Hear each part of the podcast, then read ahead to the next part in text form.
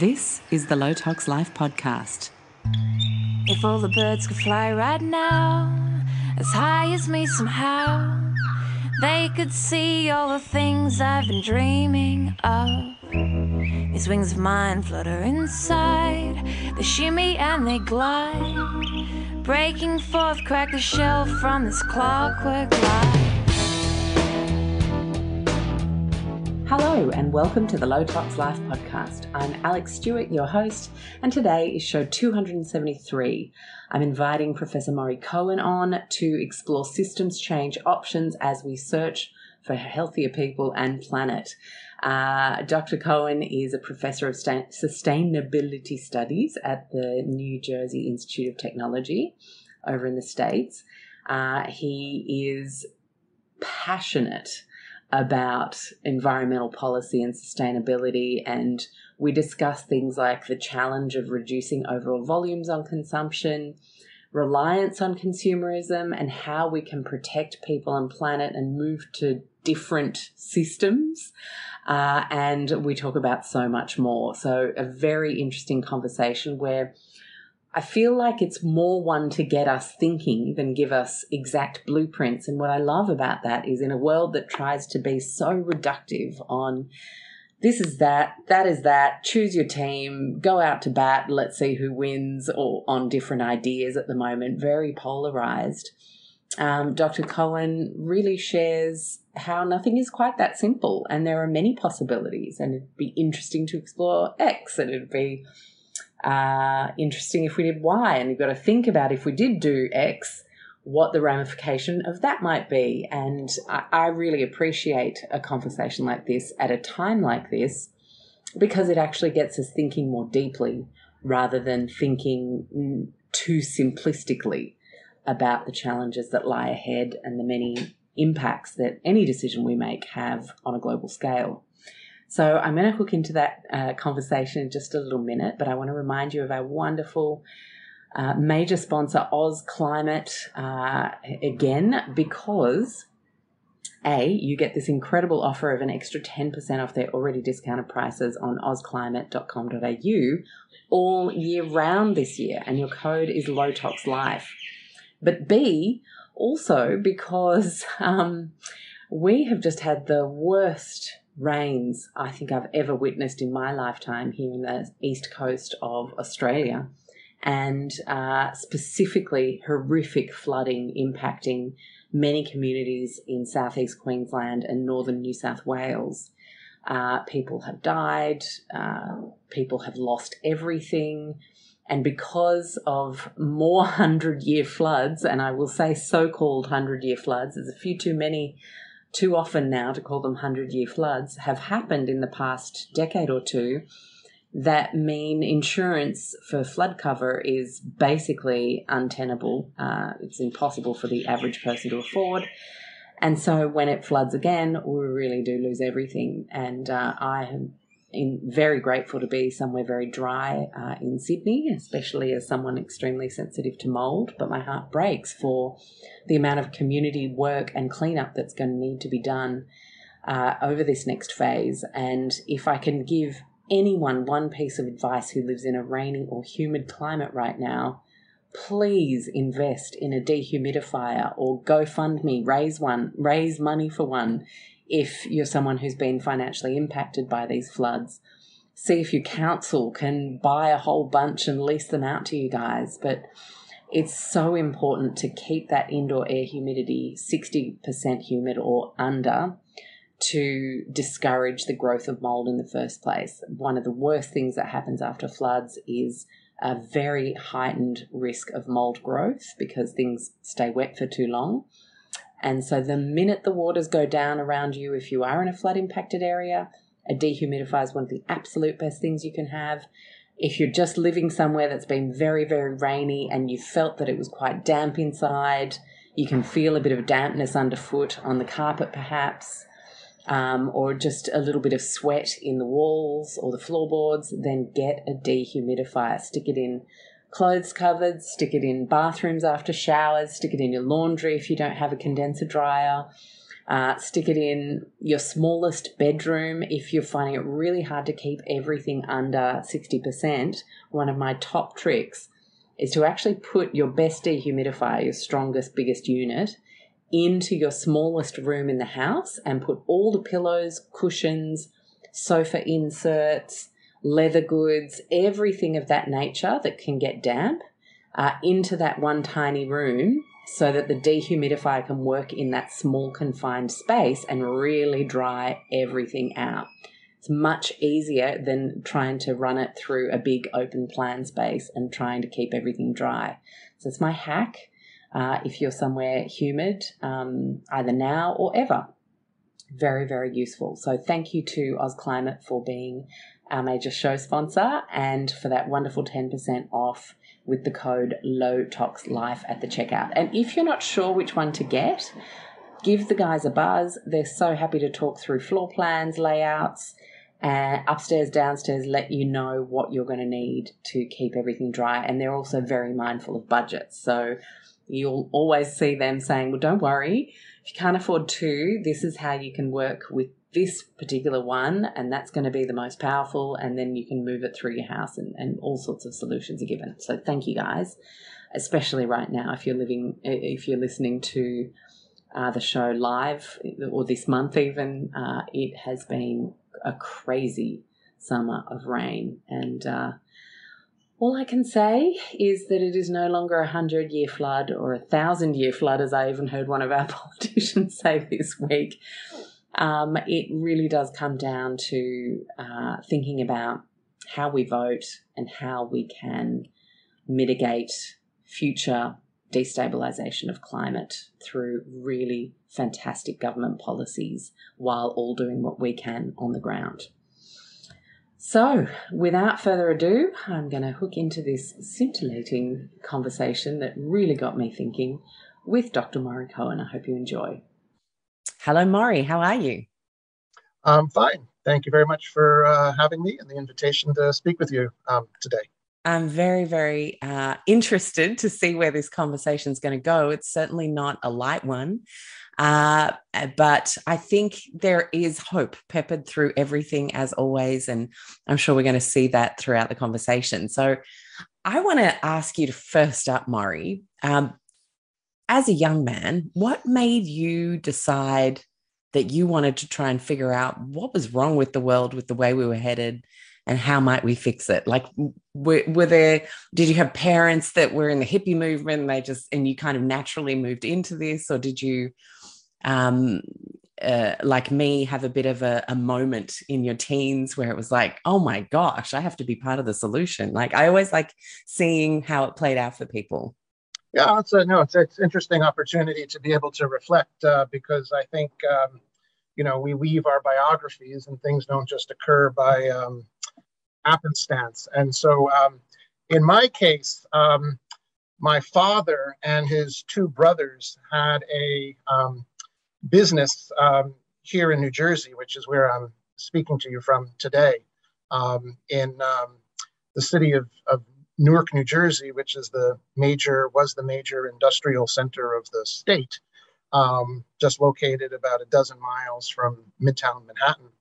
Um, and it was a business um, selling um, household goods, um, uh, dry goods, white goods, um, uh, televisions, radios, uh, you know, electrical appliances, and he had at the peak uh, several dozen people who worked for him on sales routes. And uh, it was basically what we would think of today as kind of door to door selling, though the business had a flagship showroom as well. Um, and um, um, selling primarily to, um, to uh, housebound women um, who had husbands that would go. This was a you know different era. It was uh, both both before and after World War II um, where um, suburbanization, at least in this part of the world, was beginning to um, unfold. Um, and uh, these sales guys would go around and sell draperies and curtains and living room furniture, TVs um, on a uh, on an installment basis. So dollar or two a week, and then when they came around to collect and the account balance began to get a little low, they would try to sell them something else.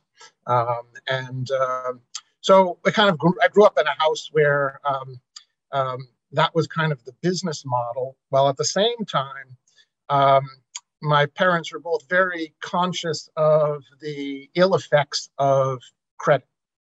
And particularly my mother would keep the credit cards, um, you know, locked in a filing cabinet and would oh, only smart move. Yeah. Take them out on specific occasions when she was, you know, heading off on a department store shopping trip and then immediately upon returning home would be put back in the filing cabinet and I don't think she that my parents ever paid a dollar of interest because as soon as the monthly statement arrived, it was paid in full. Um, my so, uh, accountant uh, would be very, very pleased to hear such a yeah, story. But not, but, but not banker, probably. no, not the banker, though. No. so, um, you know, in, in in kind to, you know, I've thought about some of this stuff um, uh, as uh, as a, as a means of trying to connect some of the dots in my my my life and trying to kind of create a coherent um, storyline. Um, and so I think that was sort of a pivotal moment. And so um, I was working in um, at a research center in, in, in, Oxford University during the 1990s.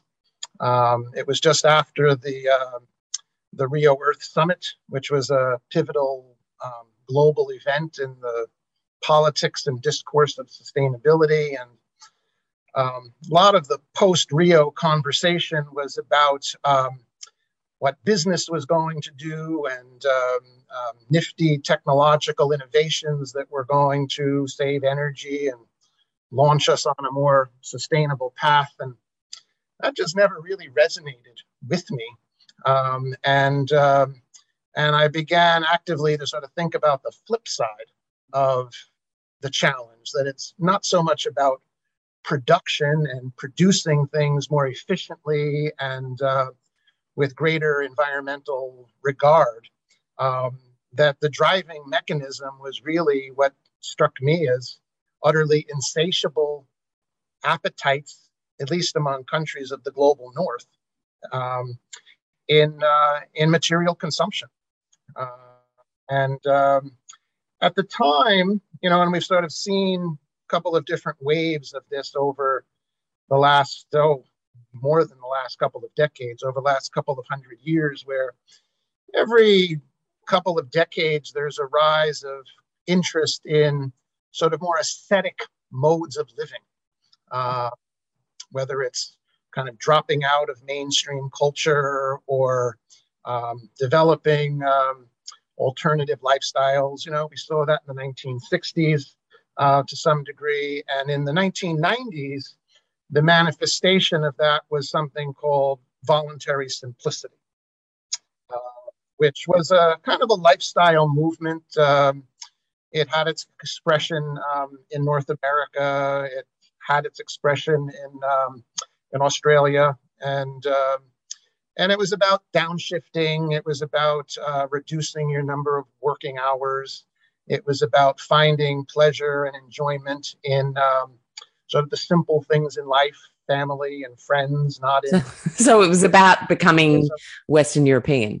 well, even more like so. that Italian, like Spanish. A, a, bit of a retro hippie. Mm. Um, and it um, and it sort of took root in certain social progressive circles here in you know the, the United States and North America. The sort of Pacific Northwest coast, places like Portland, Oregon, and Seattle and Vancouver, you know, became um, uh, nodes of these kinds of downshifting lifestyle movements. Um, and, um, and so that's kind of where some of the discussion about sustainable consumption first began. Um, it also built off of uh, a chapter that was part of the foundational document that was produced um, at the 1992 Rio Earth Summit conference um, that was about sustainable consumption. Um, and it's, it's remembered today um, by those who remember these kinds of things as one of the most controversial pieces of um, international literature um, ever produced. Uh, because there's a practice in international negotiations where when the conferees can't agree on specific wording, they place the existing wording in square brackets. Yeah. And they say. Mhm. all right, this is something we can't come to agreement. Let's move on and we'll find places where we can agree. Um, so, in the lead up to the Rio Earth Conference, um, virtually this entire chapter of Agenda 21, as the document was known, um, was placed in square brackets.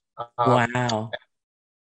you know, there was a memorable moment when um, U.S. President at the time, George Bush Sr., um, there had been several days of debate as to whether um, the American delegation was going to even go to the Rio conference. And it was one of those moments that, you know, we've all seen on television where president's helicopter is parked out on the White House lawn and the rotors are spinning around. And that's the helicopter that takes him to the Air Force base where he gets on his plane, the Air Force One, and travels to wherever he's going. And uh, George Bush, this is George Bush the father, um, had this memorable quote that where he said, um, he was indeed going to Rio, but at no under no circumstances was the American standard of living up for negotiation. Right. You know, that was uh, you know, it was it was a different politics of the time, and Yeah. environmental issues were, you know, a bit more in the air than they seem to be today, even with the increasing climate crisis. Mm. Yeah. That's, So that's uh, a little bit of background as to how I've kind of come to to this complex of issues of the relationship between social change and cultural transformation and um, the consumer society. Mm. And uh, what powerful, what a powerfully crafted phrase he used, George Bush Senior. The you know our standard of living is not up for negotiation. So it, sounds like he's fighting for you. He's fighting for people. He doesn't want to take things away from you. And so in your mind, you're like, oh, that's the good guy out looking out for me. But what he's actually saying is, I am not going to bow down to anyone. And I'm actually going to protect my coal lobbyists and I'm going to protect my all my people that uh, feed my election cycle and my party. I mean, really. Well, and prior prior to the Rio conference, the prevailing sort of discursive interpretation in sort of mainstream circles uh, focused on environmental policy and politics, you know, that these are problems that originated in countries of the global south. The, that it's that these are problems that emerge because of the reproductive practices of women in developing countries. And that if women could only control their reproductive capacities, that um, global scale problems like ozone depletion and uh, biodiversity loss and so forth, um, you know, would would would would we'd be, we'd be well on the road to recovery. So yes, these big families who don't even have electricity. Yeah, of course they're ruining the planet. Yeah, that was a, you know convenient framing because Yeah. you know shifted responsibility onto Mhm. the the least powerful actors in the global system, and it gave wealthy consumers in countries of the global north, you know, free pass. That um, you know, if you think about you know from the perspective of today, that you know a child born in a developing country is going to over the course of his or her life you know consume substantially fewer resources than a child born on average in a country like the united states or australia. Uh, so it you know we've as pogo famously said we have met the enemy and he is us.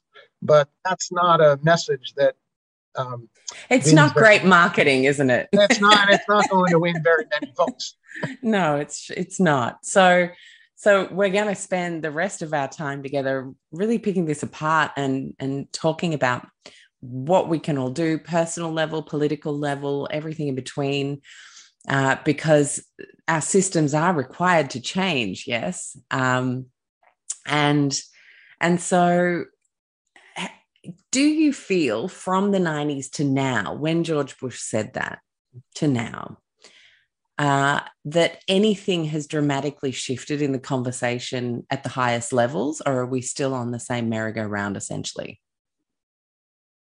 Um, I think there has been change. Um, I had a conversation with my undergraduate students one night a week or so ago where um, they asked me whether I thought things had changed in the last 20 or 25 years. And I, um, well, expressing some ambivalence, I, I, did come down on the fact that things, yes, have changed and they've changed for the better.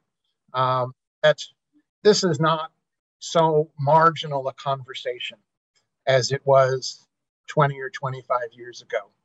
Um, there's certainly a lack of political um, preparedness to engage with some of these challenges, but it's it's not far off cuckoo land in the same way that it was. Um, you know, I remember in the 1990s and talking about some of these things, and um, one moment in particular where I had, um, when I was working in Oxford, I had a Japanese colleague um, who um, uh, we found ourselves in a conversation, and I was explaining to him a little bit what I was doing at the time. And um, he was a thoughtful fellow, and certainly these were not ideas that were um, outside of his um, range. Uh, and he looked at me and he says, Ah, I understand. Your intention is to crash the global economy. um, and um, I said to myself, wow, you know, if that's what he's taking away from this conversation, I've got a pretty serious communication problem. uh, and, and how we talk about these kinds of issues, because it's not crashing the global economy. Um, and I do think that we've developed a better lexicon and a better sense of, um, of, of, of political strategy um, in shifting the conversation, you know, away from asceticism and sacrifice and um, um, and um, um, and sort of a reduction in standards of living to a focus on well-being and on creating conditions that enable growing numbers of people around the world to live flourishing lives and to create flourishing lifestyles. Uh, so, you know, that's a certainly a step in the right direction. And I think there also has been growing recognition, particularly after the 2007 2008 financial crisis, where broader social awareness that it is not through consumption and material goods that one is able to cultivate conditions of a good life. Uh, you know, you see this in the media, you see it in common conversation, you know, that it's that accumulation as a life project um, on the part of, of, of, of um, um, large numbers of people is is increasingly come into question. Not that there's been significant change, but there's a change, and I think, in awareness and a sense of, I wouldn't call it guilt, but a sense of growing responsibility or at least awareness that we can't continue on the same path. And it's not necessarily because of, you know, saving panda bears or um, or polar bears or other exotic species. You know, it's people I think increasingly asking themselves, is this the way I want to live? Uh, and does this bring me um, satisfaction and happiness? Yeah. Uh, and I think that relevance at a personal level is crucial. You know, not everybody connects with the issue of extinction of species, as sad as that might be. Uh, it's just a fact. And yet, and so we need to have that relevance at a personal level for people to then, you know, stir that internal pot and think, well, what does that look like for us? yes and no. I mean, okay. yes, um, there is a role for personal and individual responsibility, mm-hmm. uh, but there's also a role for changing the sort of macro scale infrastructure. Oh, I couldn't agree more. Which our lives. Yeah. Are, I just want to make it really clear that I'm not saying it's all about us like changing our electricity provider and not using plastic straws. That's not enough. Right. Yeah, yeah. No, don't worry. I'm yeah. definitely on that train. Hmm. Yeah. No, but it's it's you know that but when one thinks about these challenges collectively and you sort of measure up the capacity of current governments, um, you know, it's very easy to get discouraged and dispirited and to say, you know, that road is not going to be fruitful. So I'm going to be the change. Uh, and I'm going to mobilize my friends and family and neighbors, and through a process of widening circles, you know, we're going to catalyze a social movement, and that's going to, you know, power the change. Um, you know, I think that that's as hopeful and I don't mean to throw complete cold water on those ideas, but um, you know the problems are much bigger than than than any of us. Mm. And you know, until we begin to change transportation infrastructures mm. and energy infrastructures and the you know the cultural mindset which is manufactured and remanufactured on the on a daily basis by global media organizations, um, you know, it's going to be a, an uphill climb. But uh, don't we then need the grassroots people to all believe in these movements? Because at the end of the day, that curiosity that turns into action, that turns into advocacy, changes the voter. As, as, as long as people do connect up their personal actions with larger yeah, social okay civilizations and don't see this as a, an opportunity for withdrawal, mm-hmm. uh, which we see quite frequently. And when uh, you say withdrawal, do you mean like exiting the system completely, society going and living on a farm and well yeah that sort of thing so we're uh-huh. you know two dozen people living on an eco commune you know is a is a nice idea but um, it's not really an effective prescription for for social change. Mm, and um, we see this in various ways. Like um, a lot of people think, okay, well, I have to stop eating meat, but that doesn't change factory farming, for example. So exiting a system doesn't necessarily change the system. Right. And yeah, yeah and and so you know, changing regulations and changing mindsets and um, um, repositioning, in the case of the example you cited, the, the role of meat as a form of uh, status um, acquisition in many parts of the world. Uh, you know, that's um, you know that's a that's a, a, a challenging um, you know set of issues to to engage in, especially when you've got um, you know beef producers in countries like the United States and Australia, um, you know, spending um, you know millions of dollars on political campaigns and on marketing uh, uh, programs, you know, in order to uh, celebrate and uh, valorize, you know, meat eating as a indication of social status and and, uh, and, and and and achievement.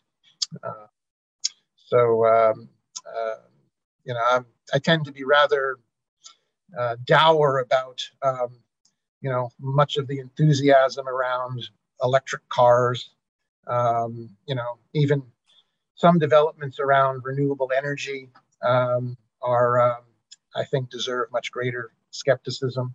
Mm. So, uh, can we talk about that, please? Because I have a big question mark around uh, electrifying everything in well, from a health perspective because I've studied energy a fair bit, electromagnetic fields, and what that can actually do to biological systems. I'm interested in how that might play out in a negative impact on our health, but also in the amount of resources that are required for uh, batteries, for uh, and then how they're recycled um, if you actually changed all the cars today, like what would that look like from a mining? Aren't we just mining other resources that are going to run out that are very tricky to recycle?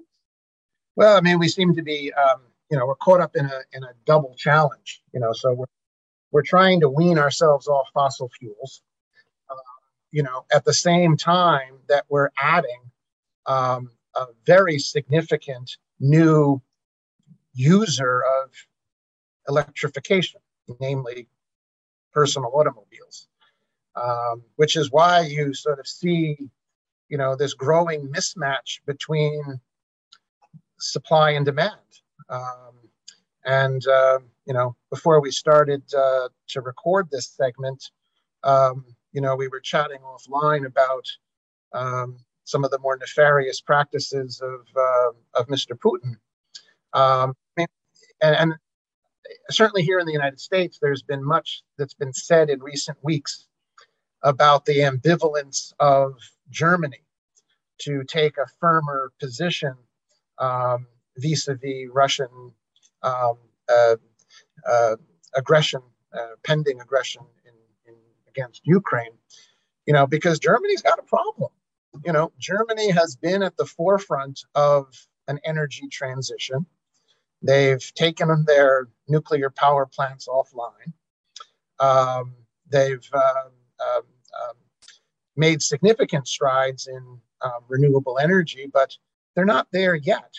And so, for those who have been following the sort of global energy politics, you know, a lot has been um, said and written in recent weeks about the so-called Nord Stream 2 pipeline, which is to deliver Russian energy to Germany and uh, and the rest of Europe.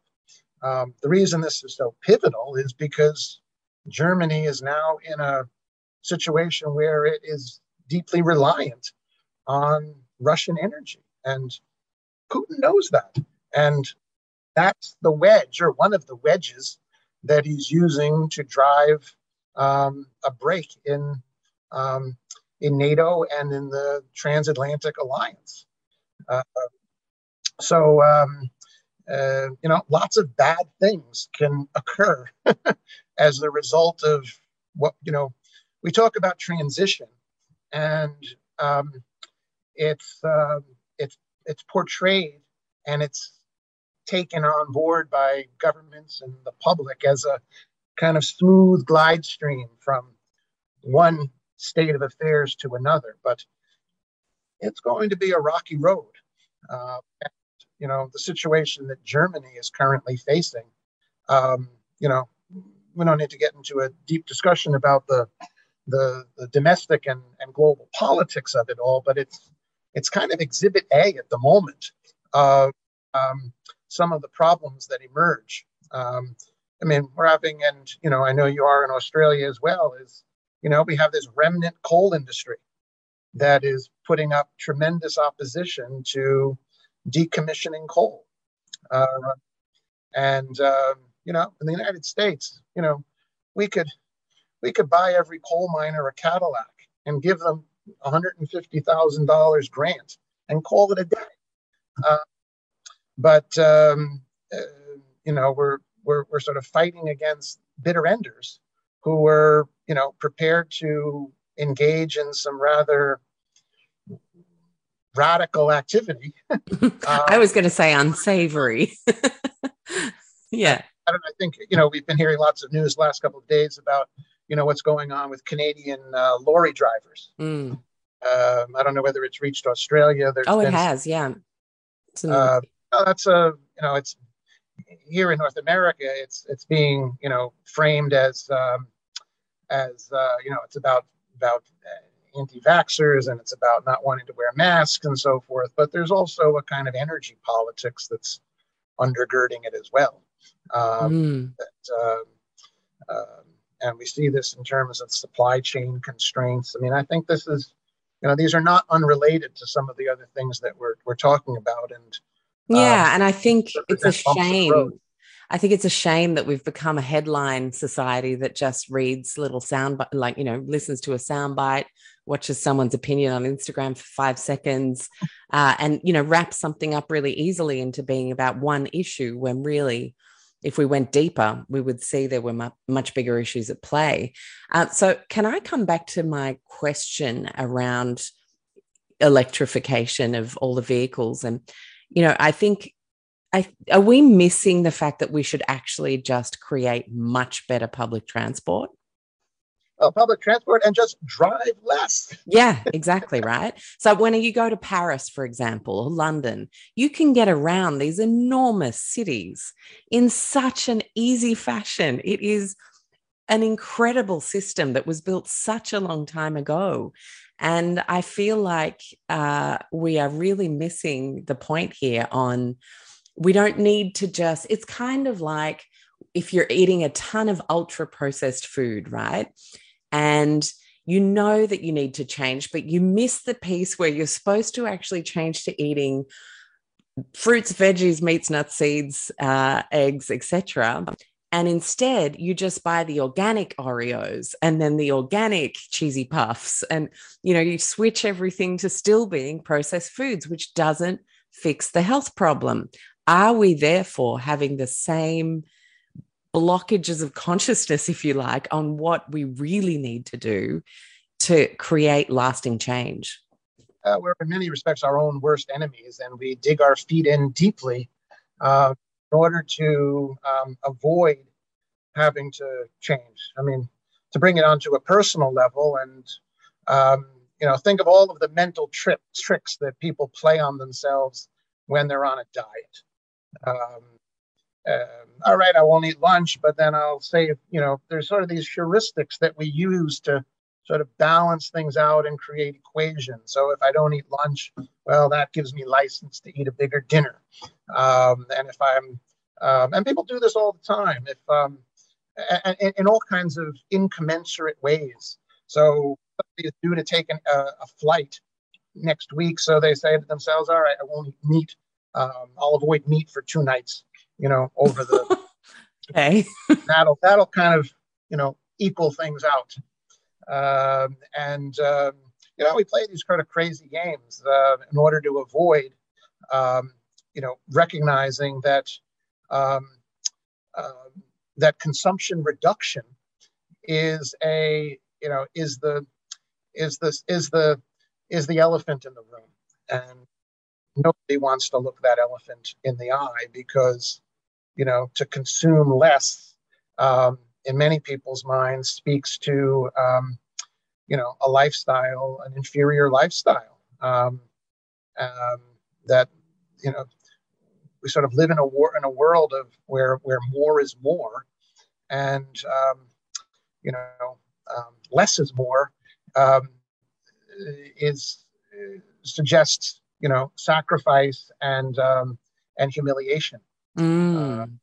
And yet, I think you know I teach in this space at a um, at an everyday people level, not at a professor level in a university. And I think one of my favorite switches that people really kind of go, "Oh, yeah, that makes a lot of sense." I do get just as much joy out of that. Is like think about that time that you're just feeling a bit down and you reach for the ice cream or you reach for the online shopping experience you buy yourself a new dress and you have that moments like rush and happiness, uh, but it quickly fades. Maybe it peaks again when the thing arrives.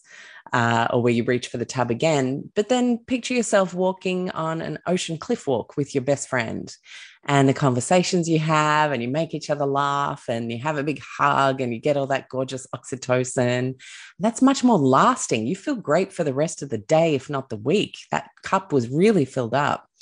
And and I think, uh, you know, if we think about the disconnection issues people are feeling, isolation, mental health challenges, um, human connection is actually going to satisfy that itch in a way far more deeply and permanently than any item ever could. And and so I get people to look at their diaries on a Sunday night. I'm like, okay, what have you got in the week that you are genuinely looking forward to that is going to fill your cup up, really make you feel satisfied and happy and connected to something bigger than yourself? And that is catching up with people that you love or doing work that fills you with purpose.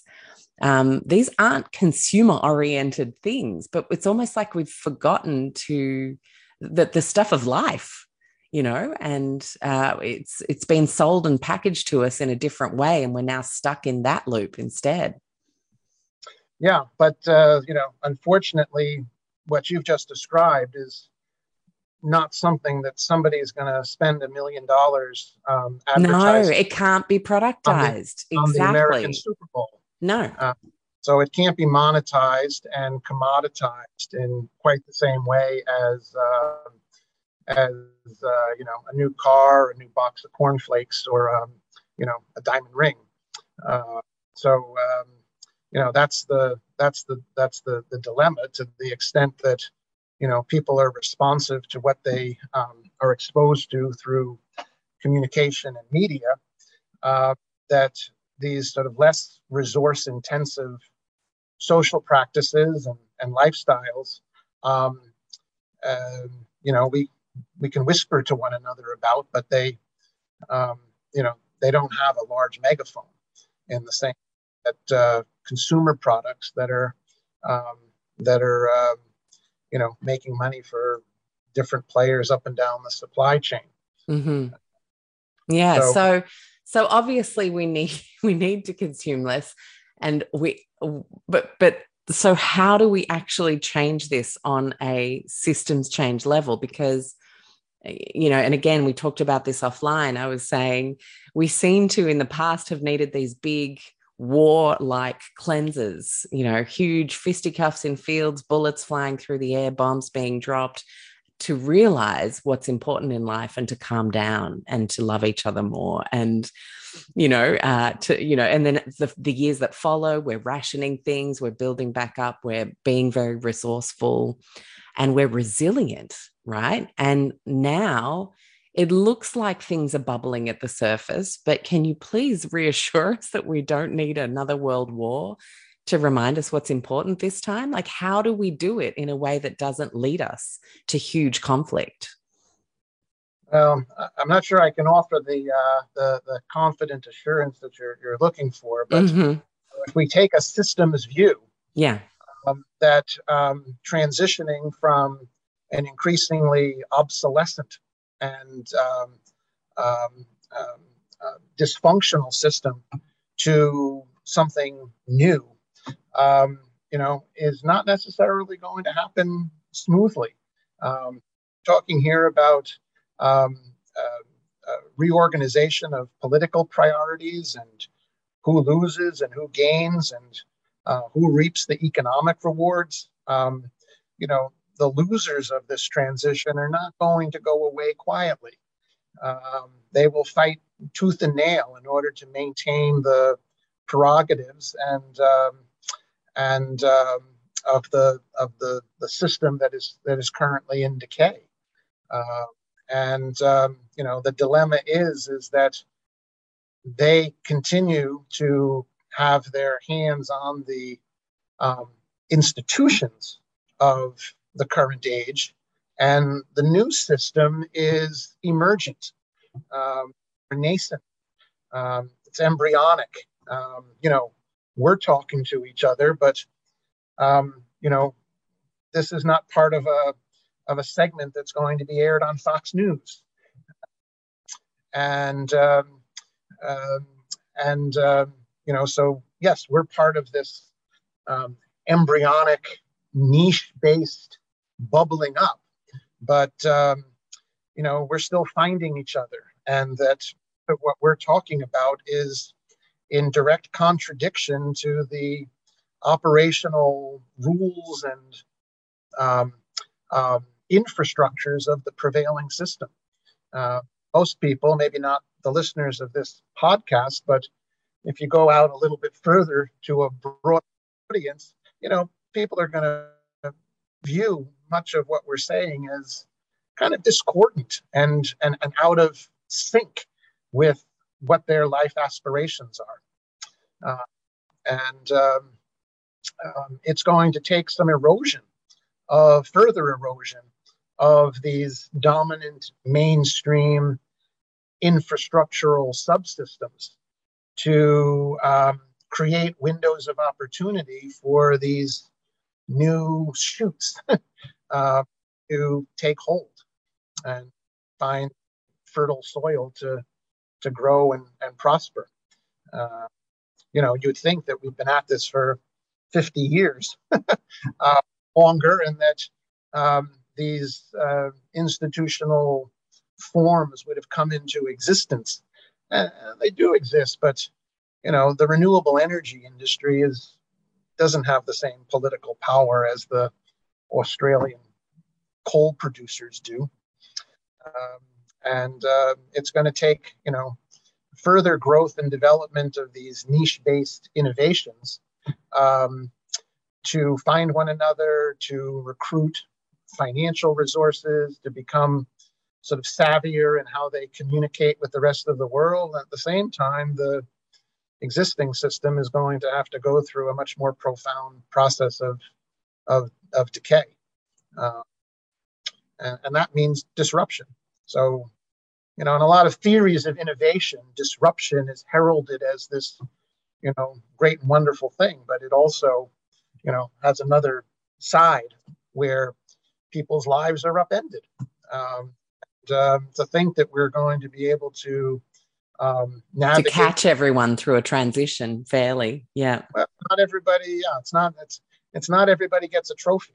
Um, some people are going to be, um, you know, seriously upended by that, and um, some will be people in positions of power and influence, and others, you know, unfortunately, are going to be um, caught in the wheels of change uh, and uh, be sort of left to their own um, wiliness and resources to try to cope the best as they can. Yeah. Okay, so I want to ask you about polarization and um, loggerheads because it feels like right now, you know, we actually started this conversation with your example of United Nations coming together, and when you can't agree on something, you just put it in uh, a big bracket box and come back to it later.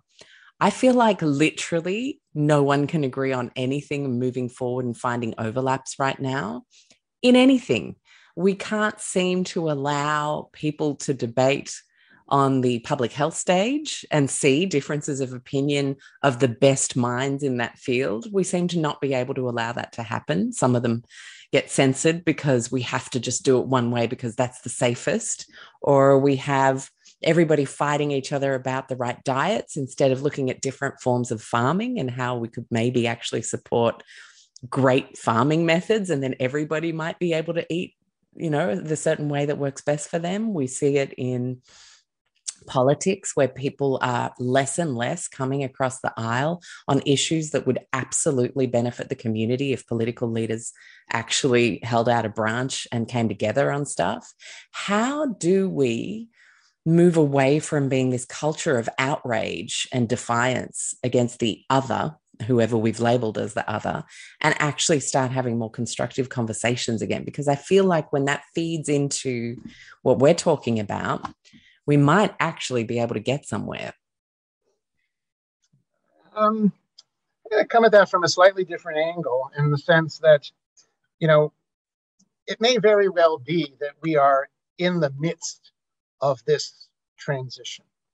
And the discord and the um, the the anger and the um, sense of, of of ground shifting underneath people's feet is is part of that transition occurring.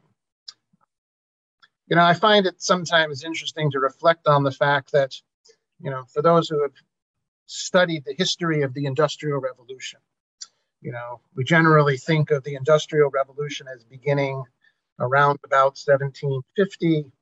Um, there were sort of uh, what might be thought of as proto developments of industrialization that occurred some decades and even centuries before that.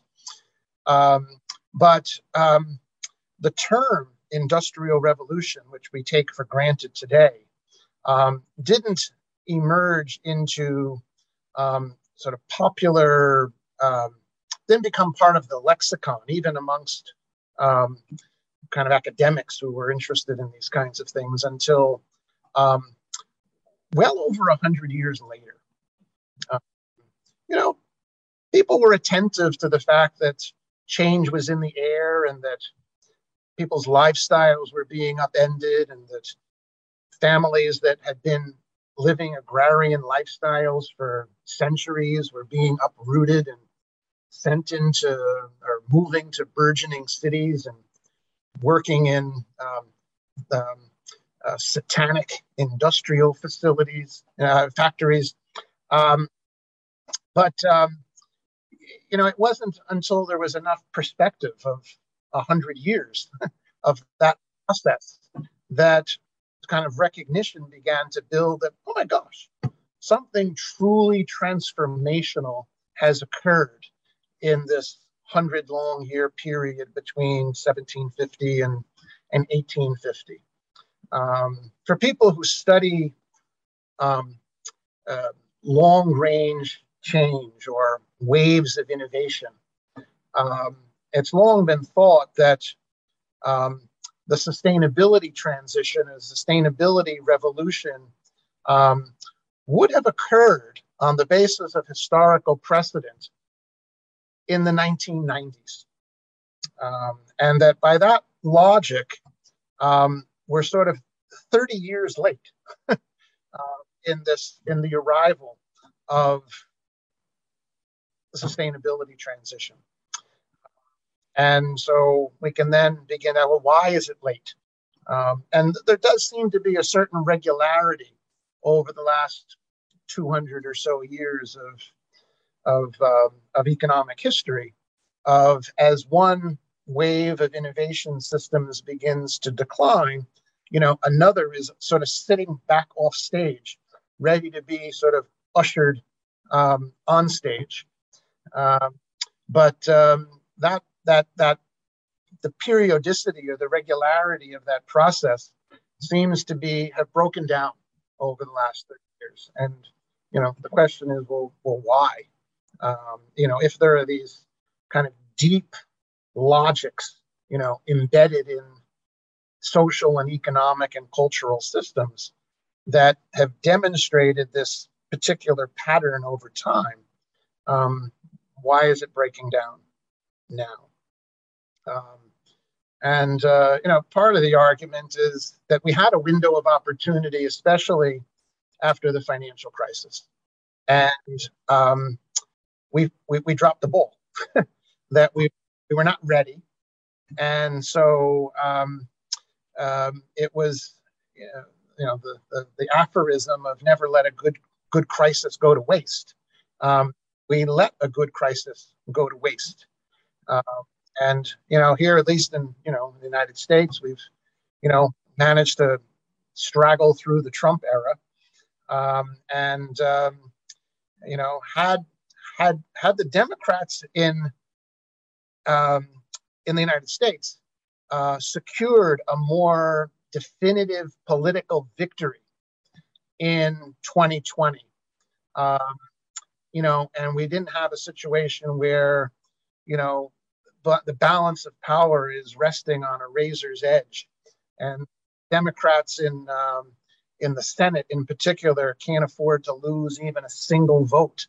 Uh, uh, you know, things could look, at least from my vantage point, you know, um, could be looking a bit different.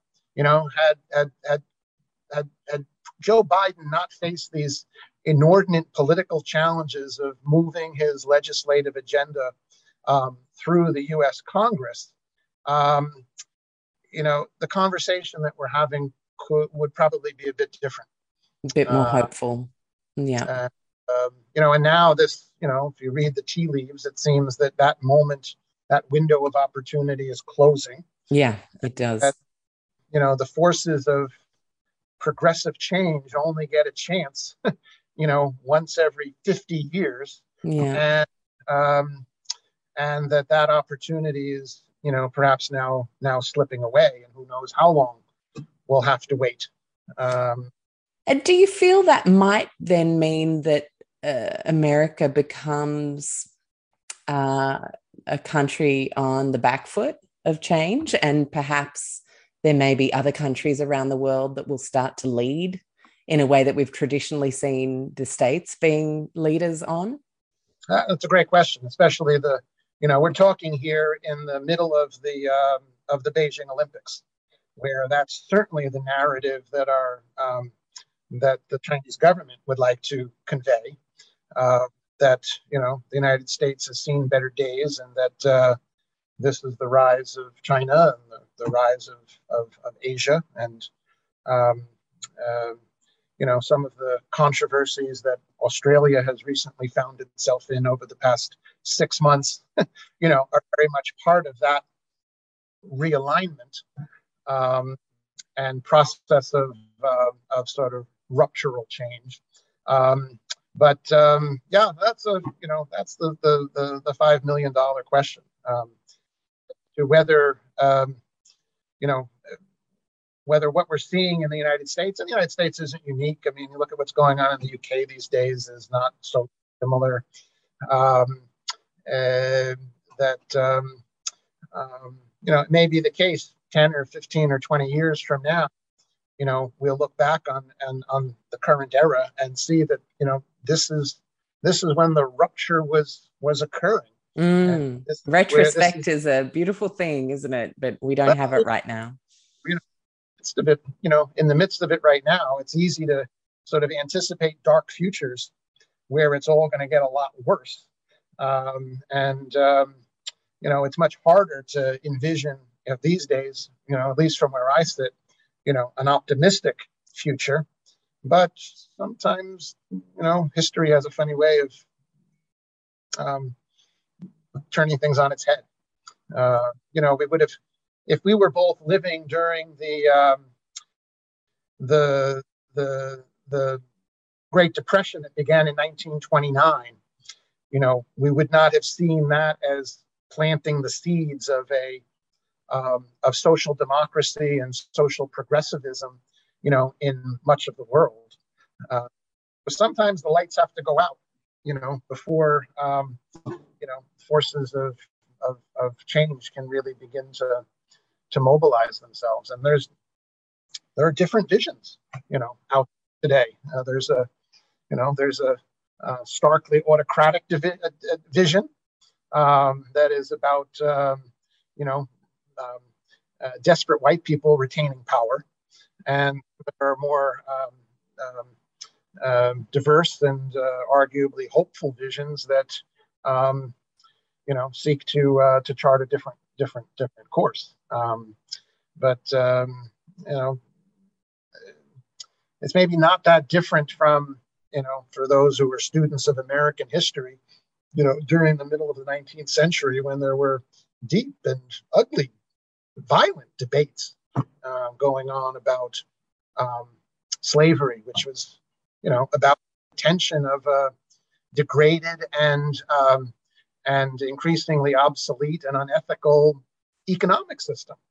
Um, know, we tend to think about it as an issue of human rights, of which certainly it was, but it was also, you know, about a an economic system that had a its own logic to it that was under strain and um, and um, you know uh, uh, uh, you know evolving in a in a direction towards towards change. Yeah, yeah, and and so I, wanted to ask. It's kind of come up almost a couple of times about business and uh, and change and we see a lot of innovative companies embracing circular business models.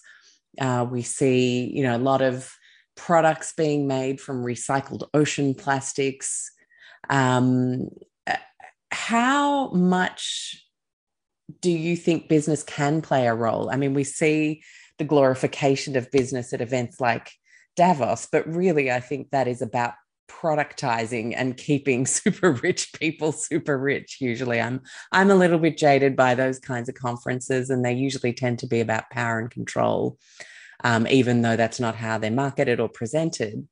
But how important is it for small business medium business and large business to feel like we can be part of the change without also then creating new problems and just fueling more infinite growth that will also not be possible. I, I, don't even know if I'm I'm making sense in what I'm asking you, but I I well, feel like it requires business to sort of fundamentally rethink their yeah. business. And the prevailing business model, to put it in stark terms, has been to sell ever more stuff Yeah. As a means of enriching shareholders um, and um, um, um and uh, uh, and and and moving to a business to an alternative business model that is perhaps based on um, enabling people to achieve and earn livelihoods by selling less stuff sound incredibly counterintuitive. Um, but um, you know, there are examples of it. I mean, there there are electric utility companies that generate income by assisting their customers to save energy, use less energy rather than use more. There are companies like, you know, like, like Patagonia. And, you know, it's it's kind of easy to make fun of because it's so upside down relative to kind of prevailing thinking. But, you know, there was a moment several years ago um, on um, you know what is famously known as as uh, as as Black Friday in the United States, the, the, the day after American Thanksgiving in the month of November, um, and uh, and and Patagonia took out a full page ad that had one of its famous fleece jackets under a headline that said, "Don't buy this jacket." Um, and ironically, if you listen to the cynics, um, you know, Patagonia's sales after that ad and the ensuing sort of social media frenzy that took place, their sales increased. Uh, and so, you know, again, the cynical interpretation is that there was some great marketing genius sitting in the basement of Patagonia who sort of thought up this evil genius scheme. But, you know, what we've seen is that, you know, Patagonia is a unique company. Um, has an has a has a unique legacy. Um, uh, it's uh, has a celebrated founder, um, but you know, to take a more optimistic view of this, they're they're they're trying to figure out, you know, how can you be a um, a, a, global apparel company um, where your business model is predicated on providing service to your customers, not pushing more stuff out. The, and so, um, you know, again, it's emergent and these are, you know, experimental kinds of things going on. But, you know, so uh, so Patagonia has been at the forefront of um, of having um, its customers uh, sell back or donate um, secondhand clothing that it then sells on its website, uh, and beginning to create something of a of a closed loop um, or circular um, flow of its of its of its uh, of its clothing. As uh, well as creating the connection piece right? You know that is a people like us do things like this. Seth Godin example where you then create this community of people who feel connected by this unified mission to do a bit better well i mean i think even among you know the sort of the global fashionistas um, you know, secondhand clothing, third-hand clothing has lost a lot of its stigma. Mm, you know, you see uh, famous models and fashion designers, uh, you know, recycling textiles and uh, appearing in um, in um, in public events, uh, you know, in secondhand clothing. I'm not such a big fan of the clothing rental model, which has gotten a lot of attention, at least in some circles, as a quote unquote sustainable solution. I'm not convinced by that, but you know it. Um, you know, breaking the connection between um, ownership and what I call usership is an important step. It's not always going to be successful, but um, you know, the sort of the personalization of our consumption goods, where you need to have your own car and your own washing machine and your own wardrobe and your own pair of shoes and so forth um, you know that that diminishing that connection and seeing goods as being part of a um, of a collectivized community, um, I think is an important step along the way.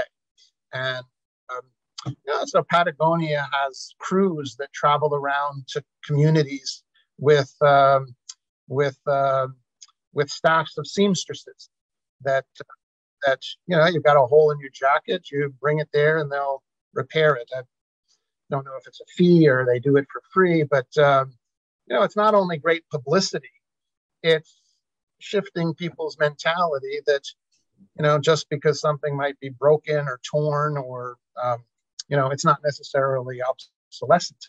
Yeah, yeah, absolutely. Um, uh, you know, there was just a article last week in the New York Times about how Malaysia has become the global center for processing secondhand clothing. Mm-hmm. Uh, and uh, you know, speaking to the that sort of the old practice of of uh, donated clothes being bundled up into bales and shipped to um, Africa. Africa, usually. Or, yeah. Um, you know that that's not that it's gone away, but it's you know that that business model is now shifting. Mm. Well, you can buy business cards made out of old people's t-shirts now. The cotton gets used to turn it into a paper material, and it's there's a lot well, of innovation. Clothing, clothing, being manufactured out of you know, as you said, um, reclaimed plastics. Um, so, yeah, I mean, is it going to save the world in and of itself? Eh, probably not, but it's you know, it does speak to um, you know that that these are entrepreneurial opportunities that people are seeing and rather than um, you know go to work for the for the currently dominant um, uh, apparel manufacturers you know people who have those skills and those interests are finding opportunities um, elsewhere you know people have and they've got to you know they've got to pay the rent or pay the mortgage so um, you know, to the extent that people can creatively find um, new footholds in a sustainable economy and, um, you know, get along and perhaps even thrive is, you know, an indication perhaps of change. Mm. And do you think that that might mean that it is possible for us to transition somewhat more peacefully than we have in previous cycles of awareness and uh, and cleansing, if you like? Well, I don't know the the fast fashion industry. Since we're talking about fashion, I've been working lately with a couple of designers at the Milan Politecnico on a project on the future of fashion. So I may not be the most fashion forward person, but I can think some of these things. But um, you know, the, the the paragon companies of the fast fashion model are not going to, you know, um, shrivel up and disappear. Uh, uh, and uh, you know whether it's Zara or H and M or you know whatever, um, you know they'll try to make some incremental changes around the edges of their business model, but um, you know I'm not sure that they're able to fundamentally reinvent themselves. Mm. Yeah, and I mean again, we then think of the jobs that would be lost. Uh, you know, the fashion industry has at least done some really good work to clean up the production lines and to pay people a fair wage in whatever country they're working in. There've been some obviously pushed at the um, grassroots level because people were horrified to learn about the truths in that industry, but it has largely improved over the past decade. And I feel like we have to address the fact that if everybody stopped buying their Zara or their H&M, we would then have whole swaths of developing country workforces um, flushed into poverty overnight. And that's, again, we, you know, talk transition. We have to speak about the, the bigger picture realities of what that looks like if we do it overnight or if we do it real quick without a plan. Yeah, no, I mean it's it's easy. It's too easy to sort of beat the global fashion industry over the head for you know exploiting women in developing countries. But the you know the reality is is that um, in countries like Bangladesh and in Vietnam and in India, um, it has provided an important source of employment and um, and lifted tens of millions, hundreds of millions of households out of extreme poverty. Mm. Uh, and um, you know the pandemic has had profound implications. Yeah, I was going to ask you about the the implications. I don't know COVID. the numbers off the top of my head, but you know, um, the uh, the disruptions that the uh, that the the global supply chains of clothing and apparel have experienced have had very significant um, impacts on communities where um, clothing is being being manufactured and mm.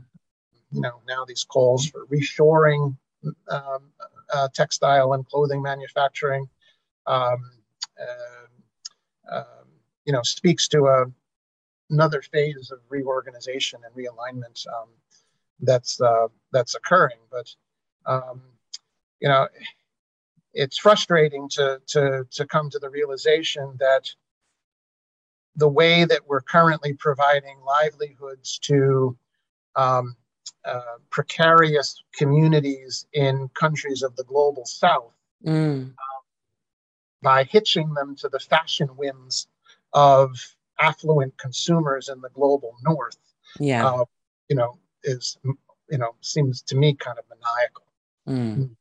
yeah Wow. And in terms of the pandemic, what else have we seen when it comes to sustainability? Because it feels like so many people have made some big changes. We've taken steps forward in uh, certainly reducing plastic waste, but then you now see single use masks uh, on street corners, overflowing bins, and it can make you just feel like and the the uh, rapid antigen tests my goodness you know our kids in australia right now having to do two a week.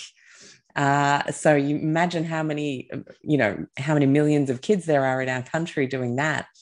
The plastic waste seems to have gone through the roof again. And how do we um, it's it's almost like we just because there's a crisis, we go, well, nothing matters anymore. It's just dealing with the crisis.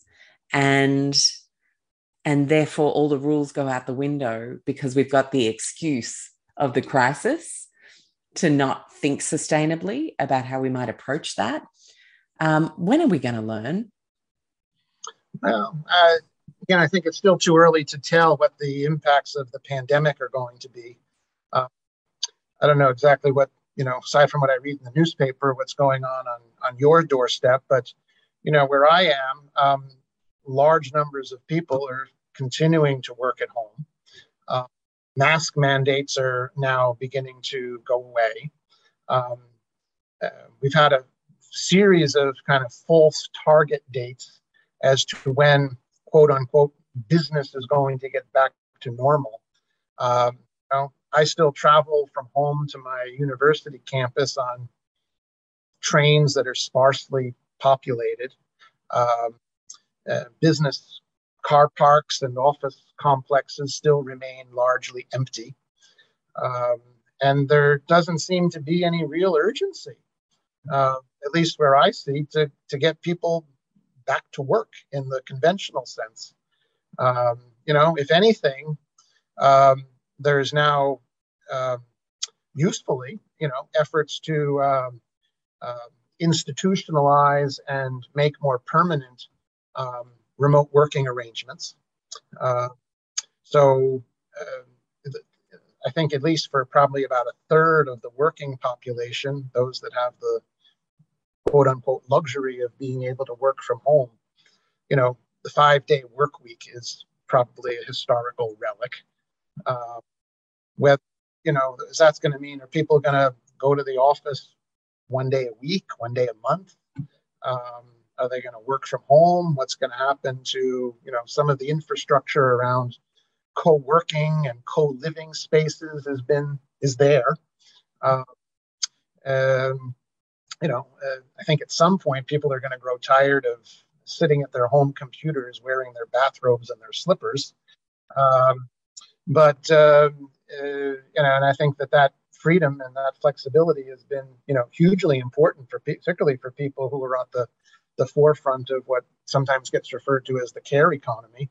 Um, and you know, the care economy two years ago was completely invisible, uh, whereas now it's right out there, front and center. Um, so um, you know, I think that's going to have to be you know reconciled in a big way you know, it's hard to anticipate and predict what's the world is going to look like five years from now. Um, and, um, you know, the pandemic has also accelerated or already ongoing processes of digitalization. Um, so, um, um, um you know, that's going to continue.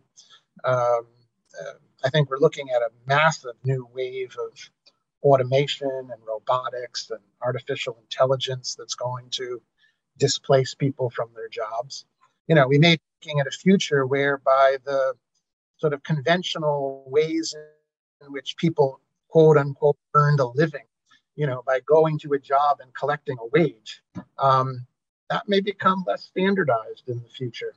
Um, they have to invent new um, means of public provisioning. You know, whether uh, some people, you know, we talk these days about universal basic income um, or sort of tapping into the revenue streams that are being generated by robots and dispersing those out to people who were previously doing those kinds of jobs. Uh, so, um, you know, that's that's sort of a sleeper issue that's fallen a little bit off of the. We had a big wave of automation after the financial crisis, um, and um, you know now that we're sort of looking at circumstances where wages are now increasing, um, businesses are going to be looking for other cost-cutting measures. They can't find employees. Well, maybe I'll look at some kind of automated um, system or you know robotic substitute um, and you know, I think that's one of the consequences of of of, of change, of the, yeah, of the um, the sort of unsettling conditions that have been created in its kind of emergent aftermath. Mm. But I'm always fascinated by what uh, what change like robotics in the workforce brings about in terms of countercultures and, and new innovations. I mean, like if you had said nfts to a person we're going to become this valuable commodity and like we're all going to be buying stuff that doesn't even exist uh, and uh, parking like a new little artwork a digital artwork by an upcoming artist that's then going to be it's almost like i feel like we have this interesting opportunity to and i talked to a guest about this last year to become a culture of the mind and to really uh, bring back the value of intellectual uh, thinking and entrepreneurial opportunity and art. Uh, like, wouldn't that be amazing if that's what comes out of all of this? Yeah, no, it's um, you know, as long as people are able to put food on the table and, and pay the rent through some of these, um, uh, that that becomes a sort of realistic possibility. And it may not be that people will be able to devote themselves to that five or seven days a week, but maybe they devote themselves to that two days a week. Uh, I had a project uh, before it was just getting off the ground when the uh, when um, pandemic lockdowns uh, were first instituted on um, on um, sort of emergent work practices centered on what gets referred to these days as digital nomadism. You know, these are it's not just 20 somethings; it's much broader age cohort than that, but people who are doing digital work, um, whether it's marketing programs or designing websites or um, teaching English, um, you know, that's that's not tethered to a specific location.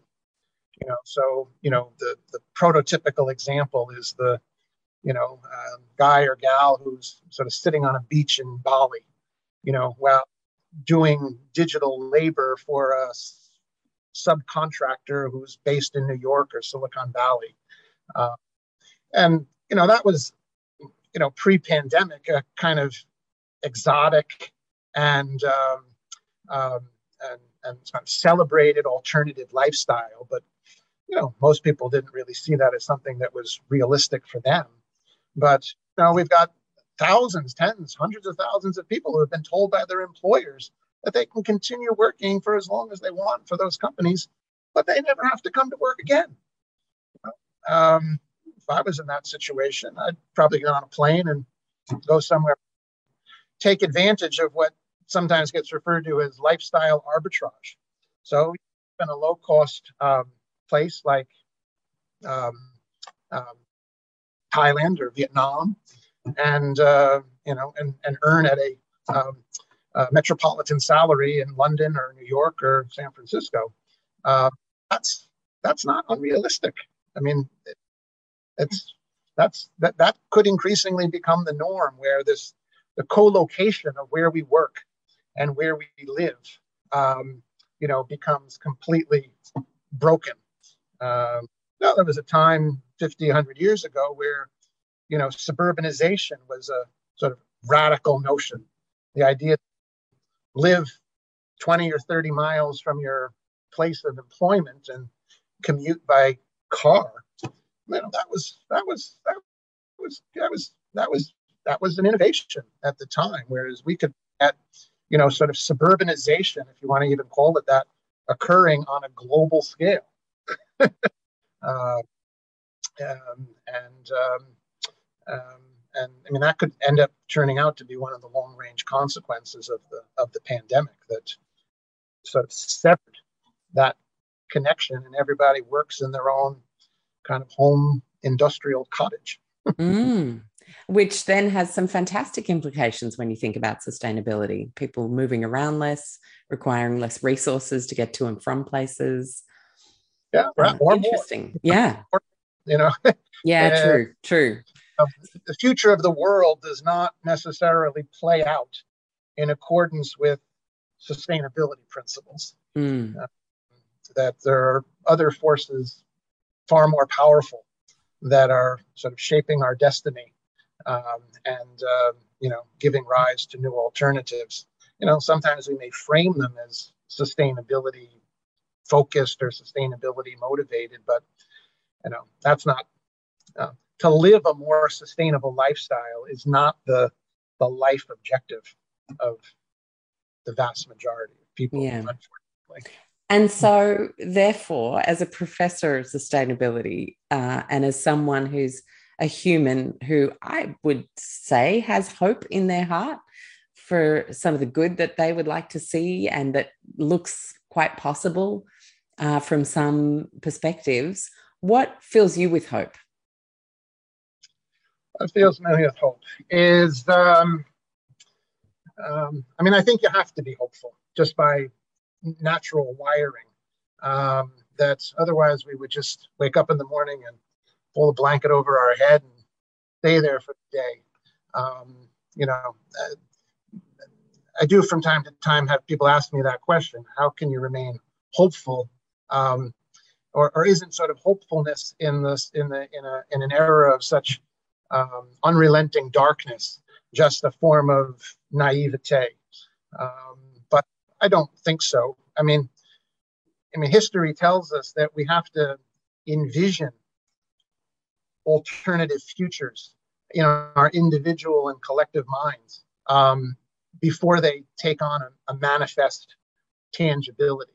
So, talking before about the Industrial Revolution, um, you know, for a couple of hundred years, there were far-sighted thinkers who were imagining what um, the replacement of human labor with industrial machines might look like.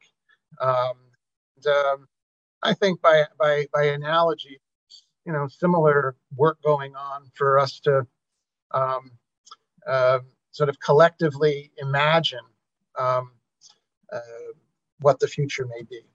Um, uh, I don't think we should underestimate you know, museum. You're talking before about life of the mind, but I don't think we should un- underestimate the role that art and museum exhibits and uh, um, you know and other um, sort of cultural forms have in laying the groundwork.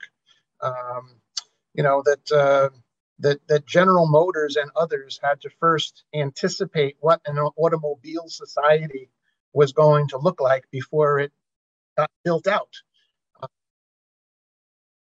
So that's uh, that's the project that I think we're in, we're all engaged in these days. Mm, absolutely. Well, thank you so much for joining me, Maurie. I think this was such an interesting conversation. Uh, I, am always so fascinated by people who are discussing this on a daily level, studying it, learning from young people coming through universities and their ideas it's always so interesting to see what the possibilities are, but also what the constraints and challenges are. And I just want to thank you for taking the time to share your thoughts on this. Well, it's been delightful. I've thoroughly enjoyed the conversation we've had, and uh, it's been terrific. Thank Brilliant. You. Well, thank you. Have a beautiful evening from where you're tuning in in New Jersey. And uh, I really look forward to sharing this with the audience. Bye, Maurie. Great. Great. See you. Thank you very much. Well, there you have it. Thank you so much for tuning in today. I hope you enjoyed today's interview. And I want to remind you that you can come join me on social on Instagram at Low Tox Life, or one word, or my personal Instagram uh, at underscore Alex with two X's, Stuart, S T U A R T. On Facebook, you can find us at Low Tox Life. Uh, and of course, lowtoxlife.com. And if you want additional support and community around leading a low tox life, I can't recommend a better thing to do than to come join us at the Low Tox Club for just $49 Australian per year, which is about 29.30 US, about 27 euro and about 25 pounds. You get a stack of club member perks and the benefit of a beautiful private Facebook community. So check out the website lowtoxlife.com, hit the explore tab, and you'll see join the Low Tox Club as your very first option there. I hope to see you in there. If not, I will see you in our wider community sometime soon. Thanks again for tuning in.